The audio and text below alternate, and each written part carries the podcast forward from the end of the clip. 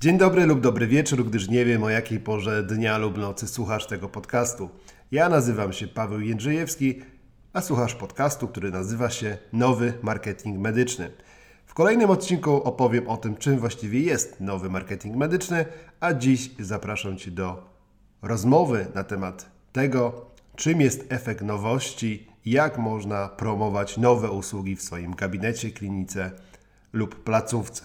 Zapraszam.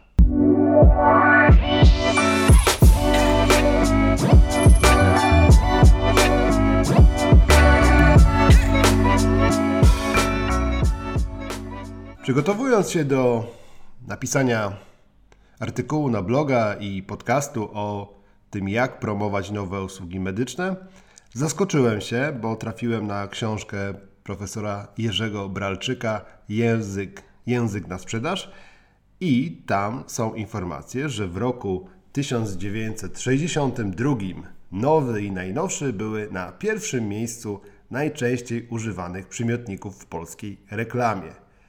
15 lat później, w roku 1987, był nowoczesny na miejscu piątym, a w roku 1992 był na miejscu drugim. Dlaczego wskazywanie, że coś jest nowe, nowoczesne lub jest nowością, jest tak często wykorzystywane w reklamie, czyli również wykorzystywane w marketingu? Odpowiedź na to pytanie może również pomóc znaleźć odpowiedź na inne. Jak wypromować nowe usługi medyczne?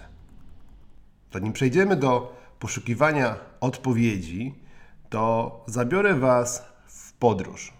W podróż w przeszłość. W środku lata, na łące, mężczyzna z uwagą przyglądał się roślinie, której owoce zamierzał zjeść. Nigdy jej nie widział. Owoce były czerwone i wyglądały apetycznie. Musiał szybko podjąć decyzję: zjeść i zaryzykować, że może się otruć, czy może nie zjeść i opaść z sił. Brak sił oznaczał, że nie dogoni tropionej od trzech dni sarny.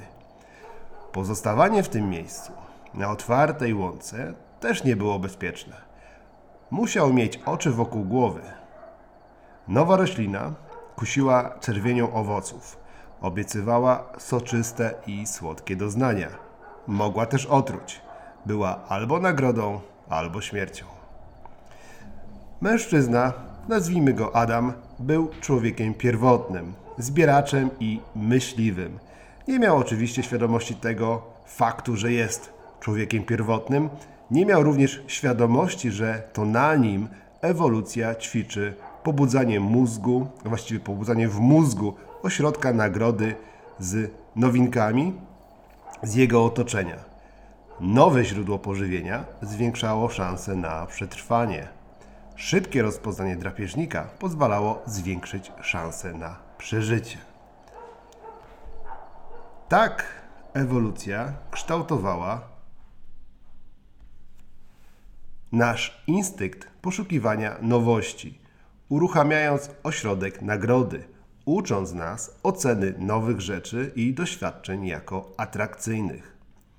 Neurolodzy, m.in. Bianca Whitman, wykazali w przeprowadzonych badaniach, że podejmowanie przez nas nowych wyborów pobudza prążkowie brzuszne, czyli tą ewolucyjnie pierwotną część mózgu kojarzonego z układem nagrody.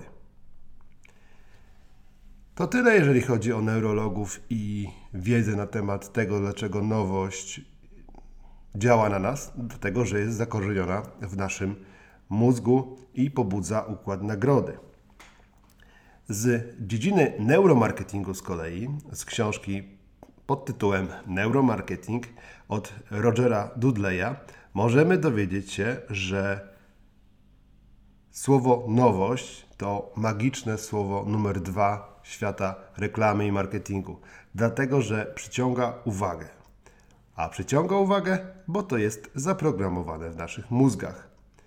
Czy wystarczy dodać przymiotnik nowy, nowszy, najnowszy, najnowocześniejszy do naszych postów, ulotek i strony, aby pacjenci zaczęli zapełniać grafiki? Czy to jest aż tak proste? Zanim odpowiem na to kolejne pytanie, to e, prawdopodobnie zastanawiasz się, jakie jest magiczne słowo reklamy i marketingu numer jeden. Jeżeli chcesz się o tym dowiedzieć, to zapraszam Cię do, na naszą stronę imagemed.pl do zapisu na newsletter albo do kontaktu ze mną, gdzie chętnie Ci odpowiem na pytanie, jakie jest magiczne słowo numer jeden.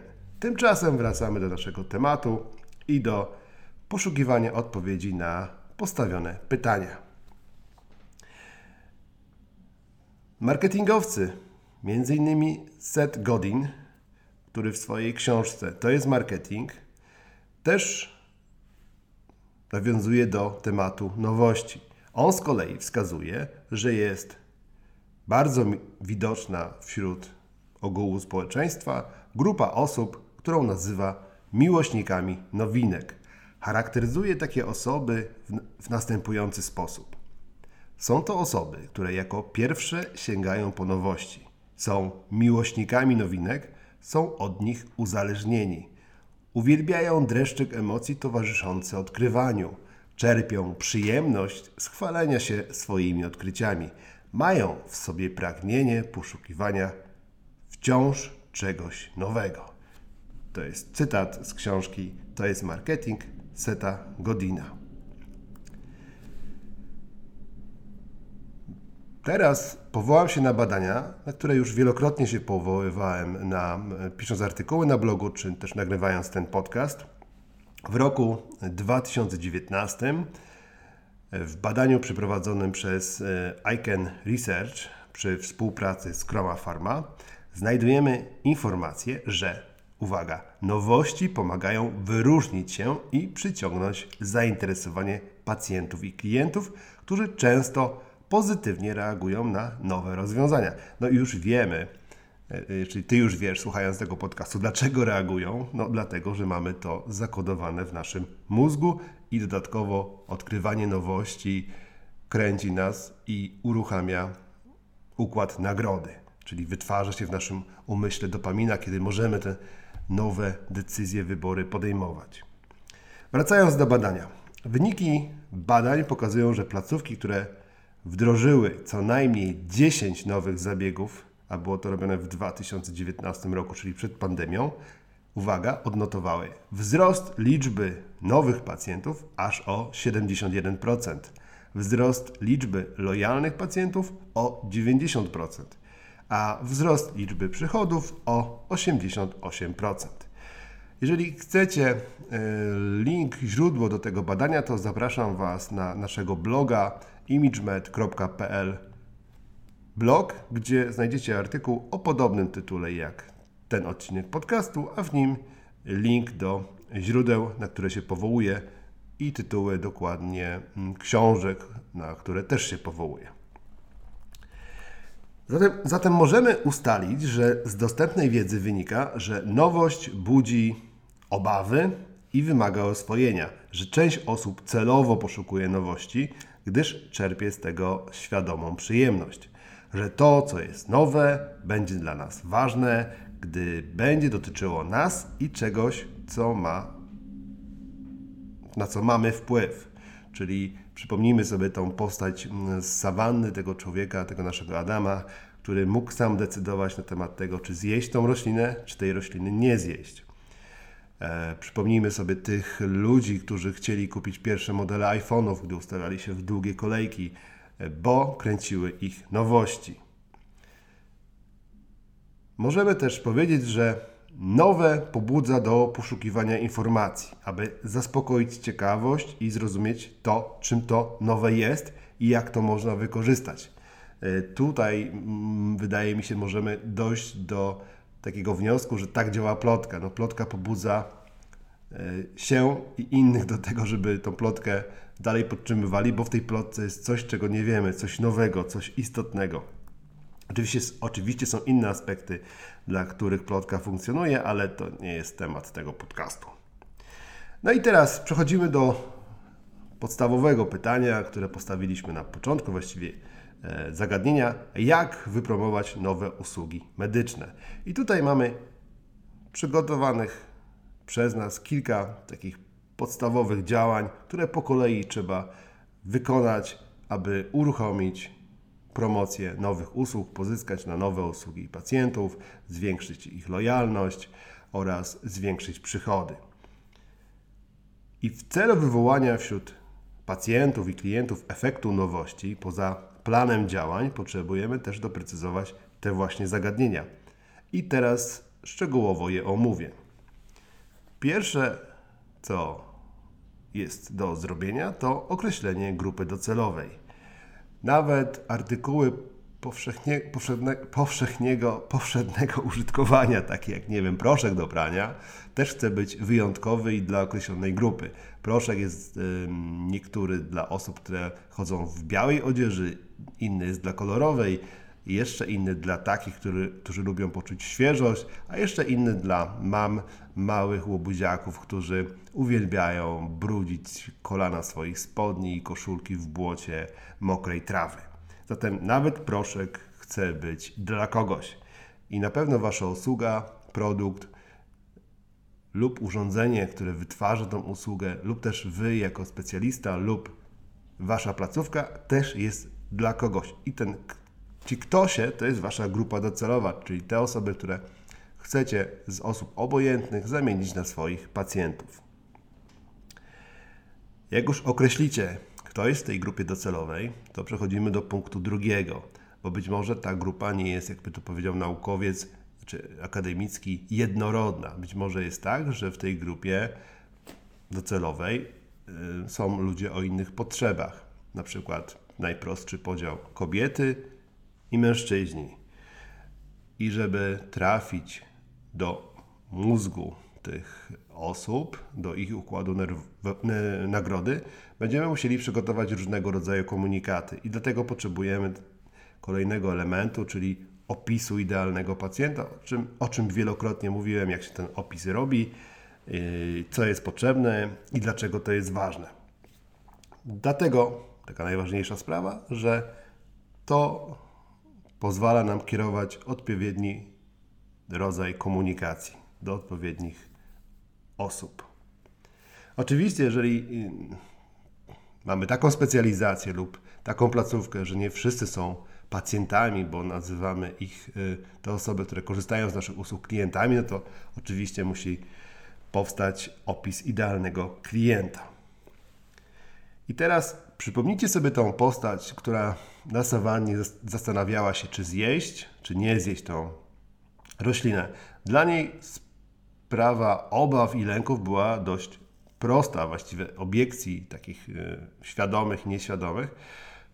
Najprostszą obiekcją było to, jak zjem, to mogę umrzeć. Jak zjem, to mogę poczuć się źle, bo się zatruję. Jak nie zjem, to y, nie będę miał energii, siły, żeby kontynuować swoje zadanie. I wasi pacjenci, klienci też mają obiekcje i obawy i musicie je w jakiś sposób zidentyfikować. I teraz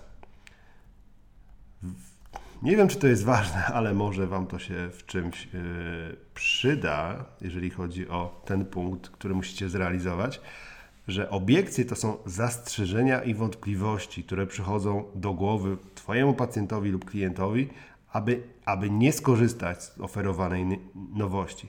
Obawy to niepokój o przyszłość połączony z lękiem. Obiekcje ujawniają się najczęściej w pytaniach, które są do Ciebie kierowane. Jedną z najczęstszych obaw jest brak skuteczności, czyli brak efektu.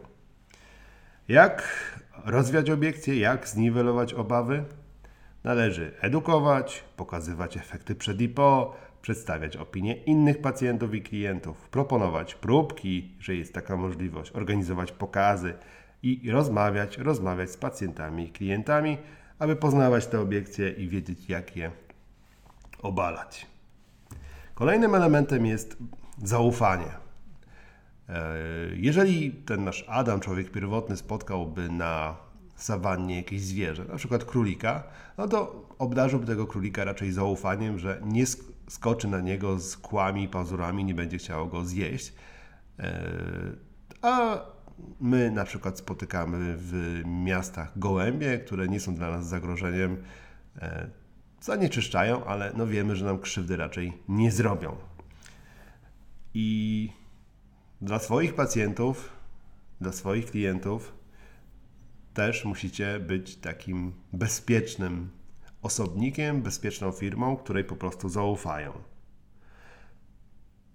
Bo to jest podstawa. Jeżeli nie ma zaufania, no to nikt od Was nie będzie chciał kupić. No chyba, że jesteście stomatologiem, a kogoś bardzo, bardzo mocno boli ząb lub ma jakiś problem bolesny, wtedy tylko stwierdzi, że jesteście tym specjalistą, który mu, może mu pomóc, to odda się Wasze ręce bez problemu. Ale jeżeli już ma wykonać sobie implanty, no to będzie zupełnie inaczej oceniał Was i, i budował zaufanie do Waszej osoby.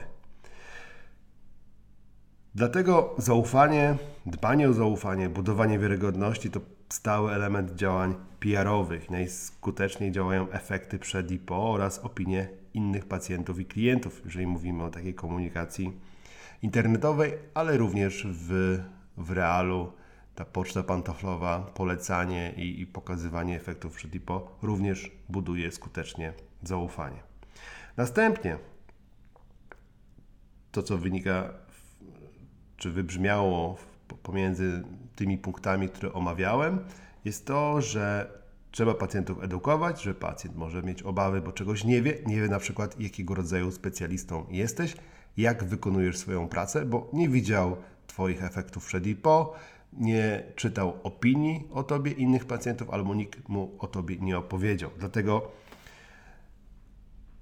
Wbrew powszechnej opinii o przesycie naszego życia informacjami i łatwością dostępu do wiedzy, wiele pytań pacjentów i klientów pozostaje bez odpowiedzi. Obserwujemy w ImageMed deficyt rzetelnej wiedzy, która jest kierowana bezpośrednio do pacjentów i klientów. Gdyby ta wiedza była i była kierowana wielokrotnie, to prawdopodobnie te pytania by się tak często nie powtarzały, lub pacjenci nie opowiadaliby takich głupot, lub nie pisaliby o tych głupotach. Dlatego, że dostępne informacje w internecie są zazwyczaj zbyt ogólne, niepełne lub nieaktualne. No, ciężko spodziewać się aktualności, jeżeli strona od 10 lat, yy, strona internetowa od 10 lat nie była aktualizowana, więc warto aktualizować stronę również z tego powodu, że to wpływa na promocję nowych usług, aktualnych usług, dbanie o ilość lojalnych klientów i pacjentów, pozyskiwanie nowych pacjentów oraz wzrost przychodów. No i te nieaktualne, niepełne i zbyt ogólne informacje mogą rodzić nieporozumienia, wpływać na brak wiarygodności lub jeszcze rodzić więcej pytań w głowie pacjenta lub klienta, a czym więcej pytań, tym więcej wątpliwości i tym dalej od e, zakupu i decyzji zakupowej. Jednym z najczęściej wykorzystywanych źródeł wiedzy o usługach medycznych są właśnie wspomniane przeze mnie strony internetowe i to jest taka tarcza, taka stolica marketingu, którą należałoby pielęgnować i dbać o to, żeby były zadbane a tutaj paradoksalnie najczęściej strony internetowe są najbardziej zaniedbanymi miejscami kontaktu z, z pacjentami przez placówki, menadżerów i przez specjalistów. Zatem odpowiedź na pytanie, jak wypromować nowe usługi medyczne, można sprowadzić do krótkiego stwierdzenia: tak jak wszystkie inne. Jednocześnie to, co jest nowe, daje przewagę w zwróceniu na siebie uwagi nowych pacjentów, zwiększenia lojalności obecnych i wzrostu przychodów. Źródła do badań, do książek znajdziesz w artykule na naszym blogu imagemed.pl blog. Tam też są linki do innych naszych mediów, gdzie dzielimy się wiedzą i doświadczeniem. Wszystkiego dobrego dla Ciebie. Do usłyszenia.